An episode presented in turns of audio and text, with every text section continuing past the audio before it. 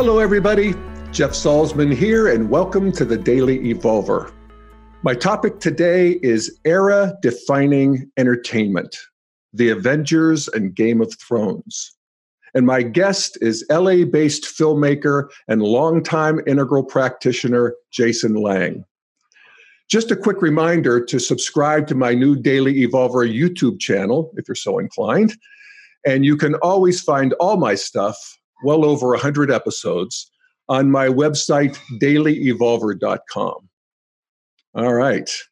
So, in case you haven't noticed, this summer marks the finales of two multi chapter fantasy epics that have both reflected and shaped our evolving culture. HBO's Game of Thrones presented its eighth season, earning a record breaking 32 Emmy nominations. It has 161 overall. And over at the movies, the Marvel franchise, based on the Avengers comic books, released its 18th and final installment, Avengers Endgame, which last week became the world's highest grossing movie of all time. What are the cultural forces behind these entertainment juggernauts? Let's take a look with my guest, Jason Lange. Thanks for listening that gets us into uh, what we were going to talk about today, which is this pop culture phenomena that would be hard to miss with the final season of Game of, Game of Thrones. And then also on the movie side of the street, the Avengers, the fa- final, basically, it turns out, installment to a 10 year series. And these are both basically 10 years series, right? Yeah, I think Game of Thrones started in 2011 or 2012. Okay. Uh, the the the te- television series and the books, you know, the first book was written in the 90s. Oh, really? It's been, you know, in the culture for a bit now. Yeah. And then the Avengers is a this this is a culmination of like 20 movies.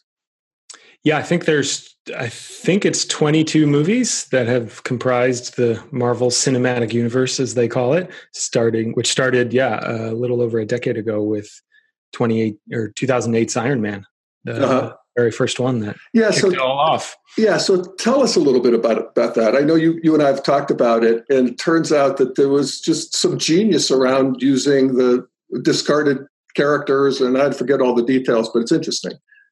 Yeah, well, it was a really interesting moment in time because you know from this side of the Avengers, it looks like oh, this was um, destined to be the world's. You know, at this point, it's probably going to be the highest grossing movie of all time. It's it's like neck and neck with Avatar right now. But in 2008, um, Marvel itself was basically a, a bankrupt property. Uh, they had gone through bankruptcy. They had sold off most of the rights to their most popular comic book characters, which were like the Fantastic Four, X Men, and Spider Man. So they had sold those rights off to other movie studios because at that time Marvel didn't make their own movies. But so in 2008, um, this guy Kevin Feige, who's the producer of this kind of whole Marvel thing, um, they decided to you know create their own kind of film studio. Like, what if we made our own films? But the problem they had was they had sold off their most popular characters already. So all they had left really was the Avengers, which was never really the highest grossing comic by by any regards. Uh, never the most popular and kind of had the wacky characters like Thor, you know, who's kind of ridiculous in so many ways. Uh-huh.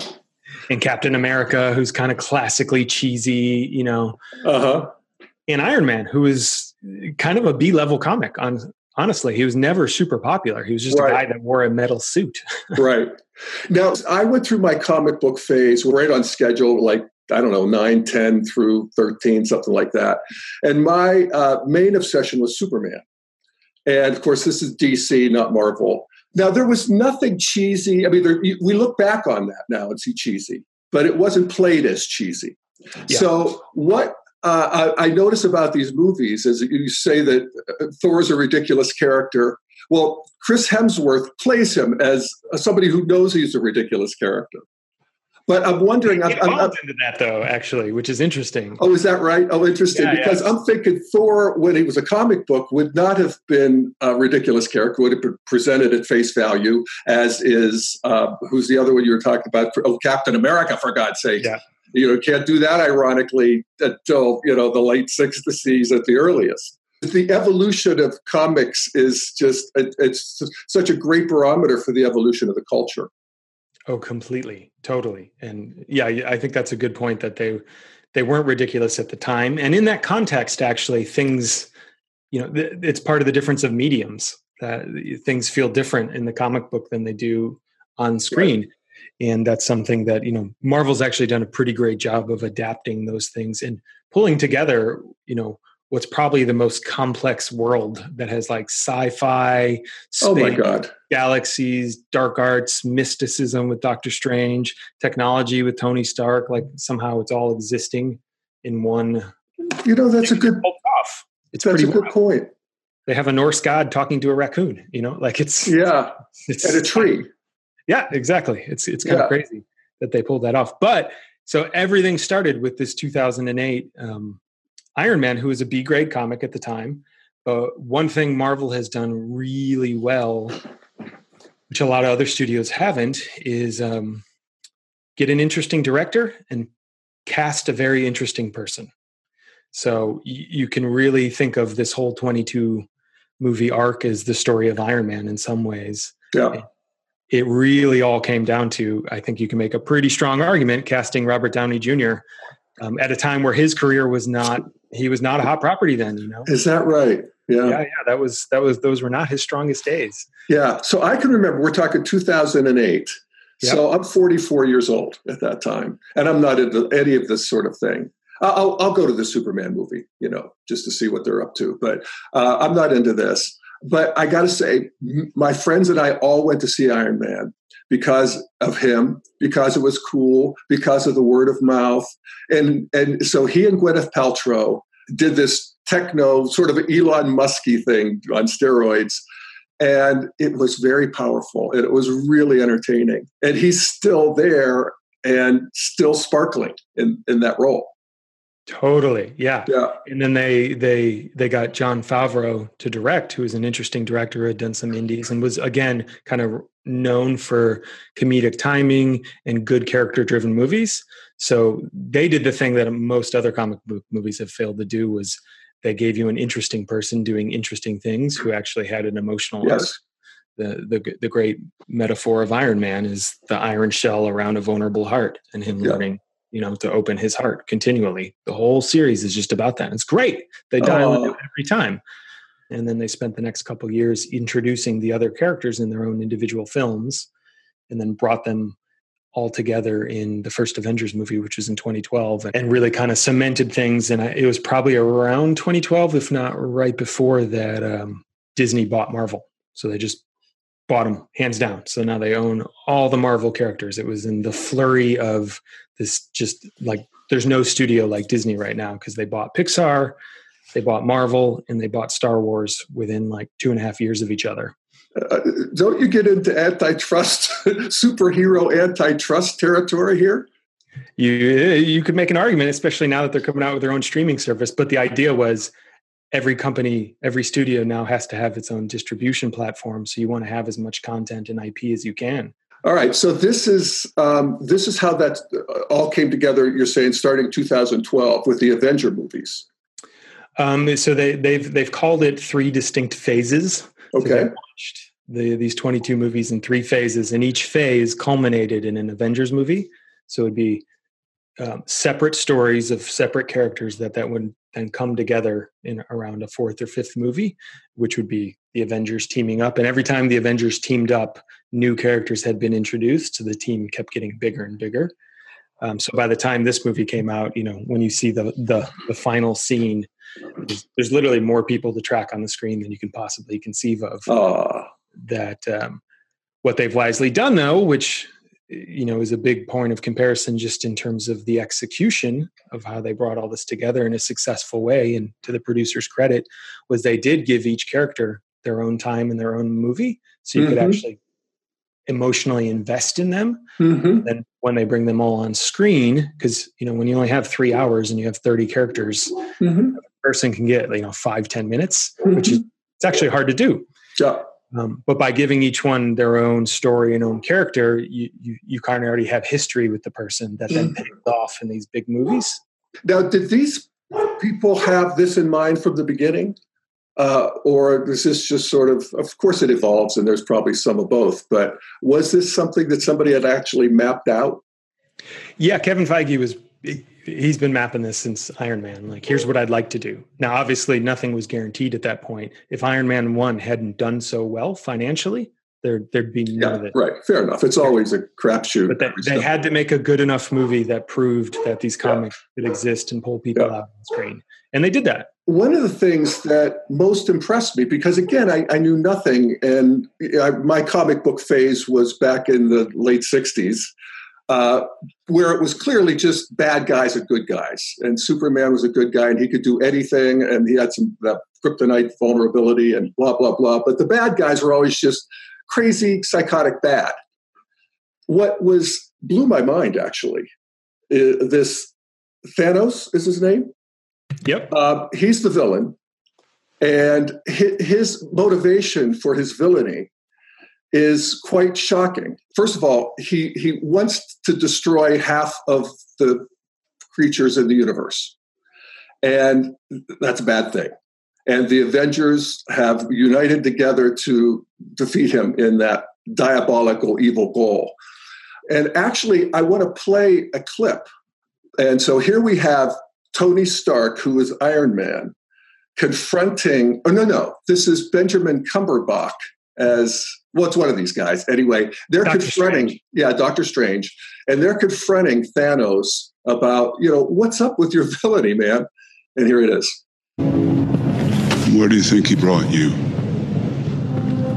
Let me guess. Your home? It was. And it was beautiful. Titan was like most planets. Too many mouths, not enough to go around. And when we faced extinction, I offered a solution. Genocide but random, dispassionate fair to rich and poor alike. They called me a madman. And what I predicted came to pass. Congratulations, you're a prophet. I'm a survivor. Who wants to murder trillions. With all six stones, I could simply snap my fingers. They would all cease to exist. I call that mercy. And then what? I finally rest and watch the sunrise on a grateful universe.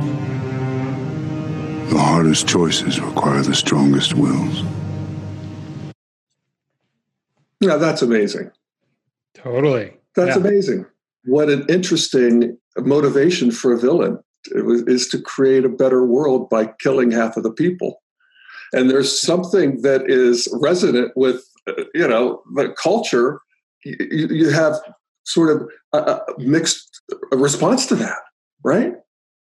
Yeah, well, a, from an integral perspective, it's great because you can feel the partial truth if he's not totally wrong. Like, right, sustainable, and like, what's better, there being half less people who just disappear and then everyone else living in abundance, or yep.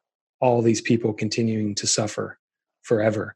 So yeah. that was one of the things they really dialed in. And one of the cool things they did in that first Infinity War was that was his movie.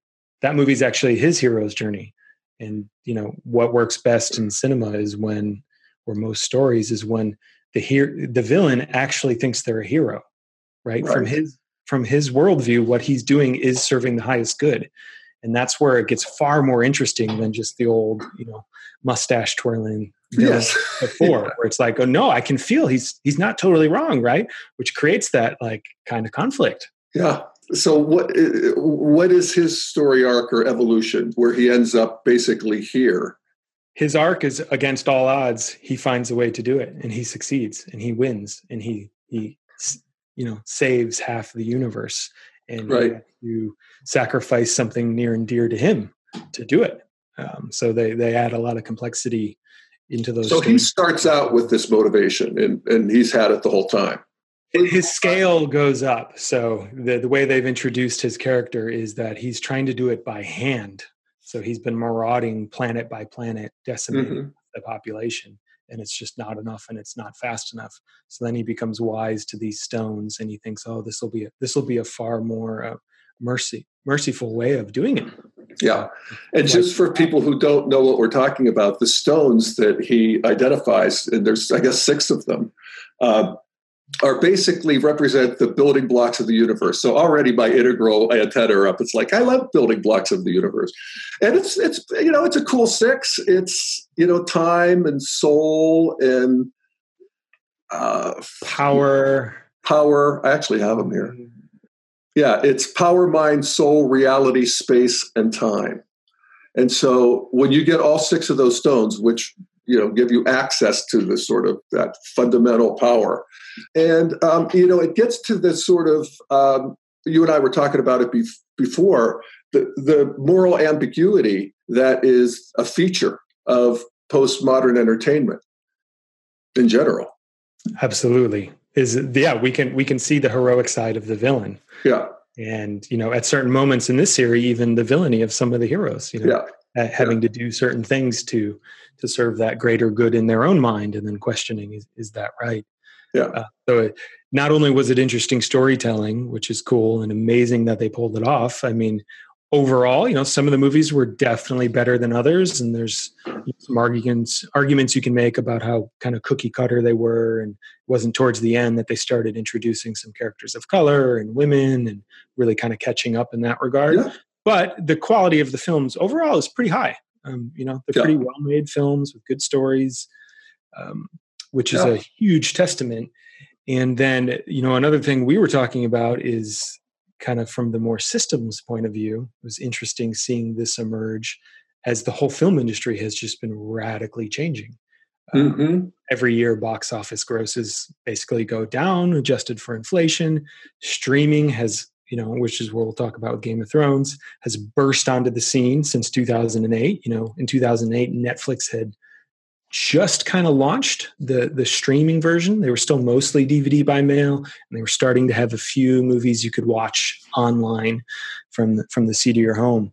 But the major thing, you know, that's totally changing the film industry has been the uh, cost of production has dropped. So it's technology so good now, lights are so good now, cameras are so good now, green screen technology is so good now. You can make you can actually make films for relatively cheap. But the highest cost now is just this deeper emergence we're really battling with globally right now of attention is the scarcest resource. So now there's radio, there's music, there's more good television than any single person can possibly watch. Like it's it's it's insane. Um, so the highest cost now is how do you get someone into the theater, aka advertising. So this is where this old serialized storytelling becomes really valuable in this age because every time a new Marvel movie comes out, particularly in the way they've done it, it's kind of already part of a story. Mm-hmm. Don't have to convince anyone to really go see the movie, right? Right. You're you're already kind of bought right. in. It just becomes this endless movie right. that's serialized in the way most right. storytelling was back in the day, and it gets around a lot of those costs. Like they could have likely not spent a dime advertising this last Avengers movie, and it oh, probably would have made you know I don't know it would have made maybe half a million less. You can look at the box office from the last decade, and every year, you know, this will probably be one of the. F- I actually, it's probably already happened by now, but that the top ten highest grossing movies are either all reboots or sequels or remakes. Interesting. Really not an original thing really yeah. breaking through anymore because it's just the same thing. If you can trade on nostalgia people already have, it's an instant yeah. thing. Yeah. And you just don't have to convince them to try something yeah. new. Yeah, that's the thing about Game of Thrones. So I, I didn't watch Game of Thrones in real time. I'm uh, Chuck and I started watching it because the season eight thing was like, I gotta at least check into this thing and see if it's any good. So we sat down and watched season season one, episode one, and we both just loved it. I mean, it was easy to get into and, and rich, and um, and of course intricate, but uh, straightforward. So you know, a guy like me, I, I can't always follow the plot, whether give me me too many feints and you know wrong turns. Uh, but this this was straightforward, and I thought, boy, what a what a rich thing I have to look forward to. And there's eight seasons of this, and we're just going to plow through it.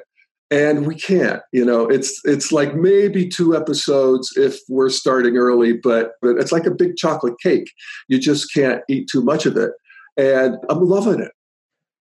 You know, like everybody else. I get it that's it's one of the so the other interesting thing you know we get to talk about the beautiful content but then obviously the systems behind them. So there's the you know there's a great article i think on vulture by one of my famed favorite uh, tv and film critics called uh, Matt Zoller Seitz i think.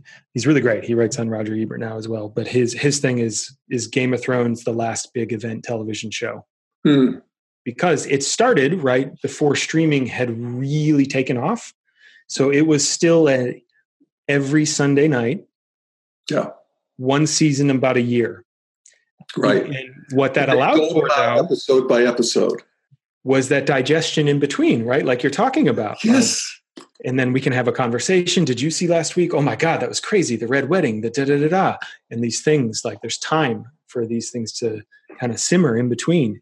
Um, but then after they launched, you know, Netflix started their creation content content creation strategy which is the whole season dump binging so it all comes out at once so there's not really that length of time in the culture to digest in the same way yeah. that Game of Thrones has, yeah. which um, keeps it kind of relevant in the conversation. Whereas, you know, it's been I don't know two weeks since the season finale, series finale of Game of Thrones now, right? kind of gone. I mean, yeah, just, yeah. So uh, without spoiling it, uh, what did you? So you watched it, of course, in real time, and you were engaged. I watched in real time up until I think season five. Because okay, I'm a I'm a freak in that I I read the books first. Really. Now, did you read the books after the move? of the TV show was start, started to be produced before the TV. So I read the book. I had friends in in high school read one. He's like, "You should read this. It's really good." And I was like, ah, "I've read so many fantasy series." I, and I didn't read it till 2000. I think five, I read my first one, and I was like, for that very reason we just discussed, I was like, wow, this is like nothing. It's it's half like historical fiction. It feels yeah, like the books are so detailed. They're so detailed. Yeah. And then major things happened to major characters, and it had this beautiful, you know, again talking about the system of the storytelling that uh, George R. R. Martin told these stories in a postmodern way where each chapter was from a different perspective which is very different than many fantasy series as well where it's just main character you follow them through right. the arc right but this was oh we're with this character then we're with this character and yes. this character yes and the person that started out with the villain we're now spending time with them and suddenly oh man maybe they're not as I see them now, you know, and it creates more of that gray area yeah. that just keeps layering on that whole yeah of just the complexity yeah. of it all. Um, but so I started reading them, and then they announced that HBO was going to make a show, and we all freaked out, and we're like, "Oh my god, that's going to be that's going to be crazy if it's good." And then the shows overtook the books. So yeah. there's still two books left, and so I stopped watching when the TV show went beyond the books because I was like, I just want to be spoiled once in my life, and you know, we'll see. Really? By the time they got to season five, I guess, or maybe through season five, they were following his books, and then he he wasn't finished yet, and so they kept. He had so they, like the overall, uh, the the depth of the story was kind of mapped out. He just okay. written the mechanics, so he knew the right. big plot points. Okay, so they did follow the main plot points. Yeah, and that was part of how kind of the producers. There's a famous story. They sat down with him when they were pitching him on, "Hey, we want to convert this to a TV show." They kind of predicted one of the big mysteries of the novels and where they thought it was going in a correct way. And he was like, "Oh, okay, you guys are serious." Uh-huh. he kind of gave them the map of where the stories were going, and you know they spun it in their own ways in certain regards, but uh, overall, it's going to lap uh, align with the books.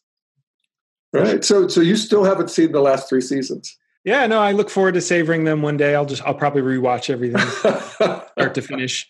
well, you know, there's, you know, the, I, I, mean, you can't be in the culture again without getting that the the ending was disappointing, and uh, you know, there was at least there was a lot of backlash. I'm not sure there was any universe where there wasn't going to be a lot of backlash to an ending, but yeah, you know, it's hard with TV shows to really stick the landing.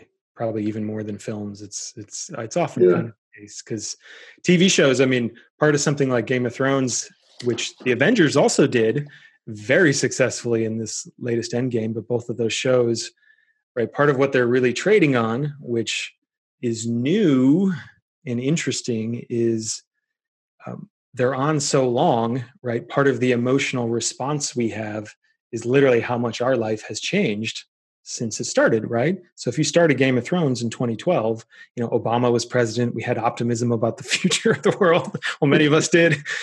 you know, we were a little more relaxed in our day-to-day experience.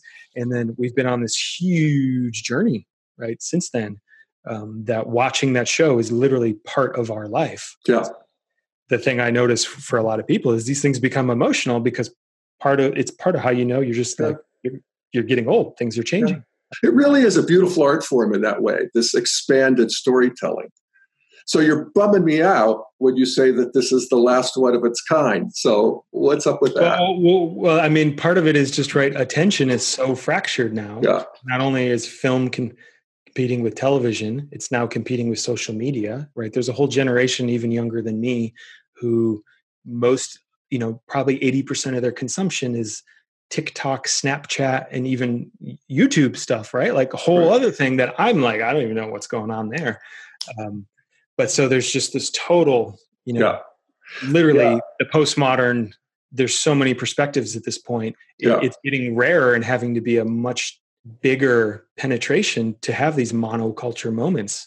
There may be never be these kinds of things again in, in some sense because like what stories are big enough? Yeah. because so many of these started in our banking on they got a lot of us hooked back in the day. Yeah. We were young right? I get it. What's what's the new stuff? Like yeah. who knows? Yeah. Yeah. Well trump yeah, he's the he's the hottest story right now. You know, we needed a story, and I mean, because I do think actually we need a story yeah. as a culture, and I think we'll find one somehow. Just the coalescence of the karmas of the cultures, that you know, that we're going to find things to have in common. But I will say that that uh, you know what you're really showing, and I, I actually hadn't gotten it quite like you said it, is that particularly in the books and, and Avengers as well, we're telling these individual stories and this and the, this perspective and this perspective. And that is you know ultimately it's a it's an expression of the postmodern aesthetic. There's no grand narration going on. This is just different people's perspectives. But it's also an an, an engine of integral consciousness. Totally. You know because eventually we it just becomes we become multi-perspectival especially when um, it's not none of these characters are as polarized to good and evil as they used to be. Storytelling is in itself one of the great engines of evolution because the form itself is character goes from A to B. Yeah. And yeah. A to B is usually synthesis, antithesis, or sorry, thesis, antithesis, synthesis, right? I was one way, and then I tried something else, and then I had to find a third way that integrates both of those ways, yeah. which is right. That's the whole jam. Yeah. And pretty much every story has That's that true. over and over and over. Yeah. So the scope is just getting so much huger with these far more complex stories. So. Yes. But you can see, like, if you watch that first Iron Man in 2008 and then see his last moment in Avengers Endgame, there is an arc to that yes. character that spans a decade. Uh, what he stepped into that's like meaningful. Yeah, right on. Well, I love what you how you put that. I mean, it's the the engine itself hasn't really changed. It's that we start somewhere, we face a challenge, and we end up somewhere. And that is just the human condition, and that's the the, the sort of uh, structure of stories as far back as the campfires of prehistory. And now we're just telling them in this bigger way, in this bigger scope. And um, these shows, they feel integral to me and yeah these stories i mean right i think our thirst for them as a culture is just going up in some sense because there is not a whole lot of other social glue for us right Yeah. now that really kind of does create that like Yeah. oh all in one conversation even though we keep merging off into endless perspectives and identities it's nice when there is a big event and you can just feel like oh you watch that too like cool Yeah. right I, I love it it feels so good to me Yeah, me too. I think in terms of um, having looked at these two, the the culmination of these two huge stories um, in the same like month yeah is a significant thing. Yeah, and and I have to think, and this is where we can thank good old capitalism. uh, The story ain't over yet. I mean, these these properties are so valuable, and I'm I'm hearing, uh, isn't HBO doing some sort of prequel to the Game of yeah Thrones? Yeah, so they're going to spin off probably three or four different game of thrones series. Um, you know that's the benefit of the world building right is he's he's by watching the first show you you already know some of the stories they can go back and explore. Yeah. from characters in past from ancient lineages and kingdoms. So boom again oh it's the next game of thrones show. Of course i'm going to watch it. Yeah, yeah, There's none of that buy-in and oh yeah a new avengers movie will come out Yeah. in five or six years of course i'm going to watch that right Yeah. so yeah, they're just going to keep yeah. milking these franchises over and over and over and over again. Yeah. Well, good, and maybe they'll be the glue that you know continues to hold us together in some some way. You know, I love Game of Thrones because this culture, as you said, it's it really represents. It's sort of like historical fiction, where everything's sort of the 15th century England, you know, Western Europe kind of thing going on, and. Uh, uh, and yet their history goes on for thousands and thousands of years. So there's all this intricate stuff of this family and that family, and I'm interested in all of it. All of a sudden, I want to know how they, why they built that damn wall out of ice that's 700 feet tall. yeah, it's part of what makes it um, feel more real on screen as well. I mean, it's cool to watch even just the evolution of fantasy writing in that regard. Is you know, Tolkien was the first person who kind of almost did it historically. Of like, okay, they each have their languages and vibes, and I could write just almanacs kind of about each of these cultures mm-hmm. that give it a certain veracity you know when you're when you're watching it there's like a truthfulness to like this it feels like this is an actual world you know instead Yes. of this was just created just for this moment like you Yes. can feel them can, your great thing about game of thrones in particular is you can feel the moments before just You go really so far back of Yeah. why people hate each other why certain things evolved and it feels true because Right. It is true Yeah, yeah, in that world, and you enter it. Yeah, it's brilliant. So, uh, are you reading anybody good these days? Who's who's out there doing something new and good, even as a writer? Uh, I'm not reading much fiction right now at all, truth be told. Um, and, and I'm just barely keeping up with with movies. That's mo- Yeah. most of my most of my energy because of timing is still going out to a theater. You know, which is a dying experience in itself. Uh, so I don't even really watch stuff at home. And All right, g- give us two recommendations of movies that are in the theater or on you know one of the services that we got to see. in let's see what did i what did i see this year um i just saw booksmart last weekend though which was really great um That's the one by Olivia Wilde about two Yeah, young girls yeah. who Yeah. have a you know, again fascinating display of how you take a traditional story that has been done in our culture many times the kind of coming of age last night which is usually about boys and retelling it from a female perspective totally great. modern and it's it's awesome it's incredibly wickedly well directed super funny And isn't that funny? Olivia Wilde, isn't she like a um, you know babe or so? Hasn't she been an actress? yeah she was you know she was an actress um, who did fairly well in the last years and you know wanted to step into telling you know more stories that Isn't that wouldn't something? just be a sidekick in so you know Yeah. what were the roles she probably wanted when she was these girls ages um, so that was really good And that's bookends. uh, book smart Book smart. that's the kind of movie it really does matter to go out and see in theaters because Cool. It again, it, I I sound like a old man on my lawn, but it's the kind of movie that won't be in theaters in two years, probably. Yeah. You'll only see that kind of stuff on streaming Right. Because it just doesn't have a big enough audience. And really all we go out for now is big spectacle event movies that Yeah. are loud and have action sequences and all that stuff. Mm. Um, so it could use the support in the box office though. So they'll continue making stories that aren't just comic book movies. So one more. Um, I mean, I loved not in the theaters anymore, but Us was amazing. Or actually, it might still be in the theaters. Us, Us. And uh, remind me. wickedly good. Um, Jordan Peele, he's the guy that directed Get Out a couple years ago, Right. and is, I mean, as strong a director to come on the film scene in in my lifetime as I've seen. You know, his first movie was a masterpiece, just exceptionally well made. This one's maybe a little rougher on certain edges, but pretty fascinating to watch and extremely well directed. Again, great performances. Um, and great, And kind of a horror movie. very much a horror movie. Yeah, a, a doppelganger horror movie, yeah. uh, Cool. which is a unique kind of uh, creepiness and has done pretty well as well. Yeah. Cool. Well, I appreciate that. Well, all right, Jason Lange. Awesome. Yeah. fun. Thanks, man. Uh, talk to you later. And thank you, everybody, for tuning in to the Daily Evolver. See you next time.